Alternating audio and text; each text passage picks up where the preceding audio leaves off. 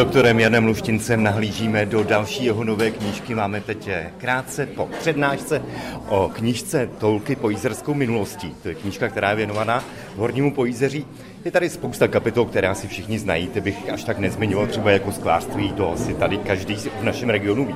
Ale mě tam některé kapitoly překvapily, třeba jako lázeňství.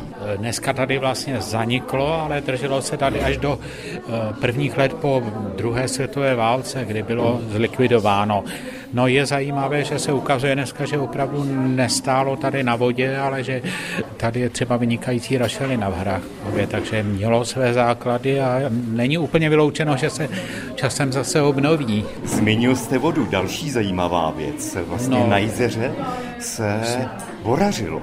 Ne, nevoražilo, tady se plavilo dřevo. To byla velmi do, důležitá dopravní tepna, protože představa, že by se dřevo mělo vozit po nějakých cestách, by byla velmi komplikovaná. No stačilo, když se muselo k těm řekám a k těm potokům svářet na saních v zimě, tak to byla velmi náročná práce a i nebezpečná taky samozřejmě.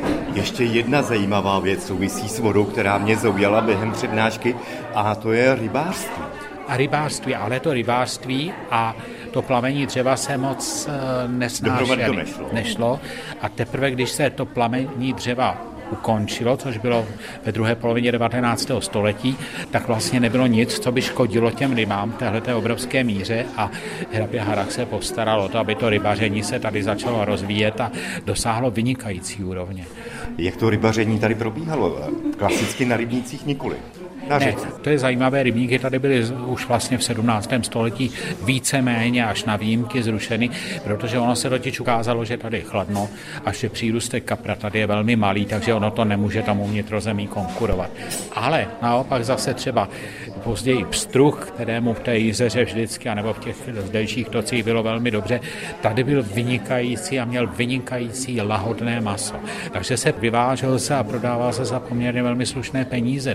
A co je určitě velmi zajímavé na té vaší knížce, je ten váš osobní vztah k tomuto regionu. No samozřejmě, protože já jsem tady vyrostl, mně připadá, že to údolí je neobyčejně krásné, že je nabito historii, že je nabito krásnými objekty, úžasnými lesy, já miluji zejména bukové lesy,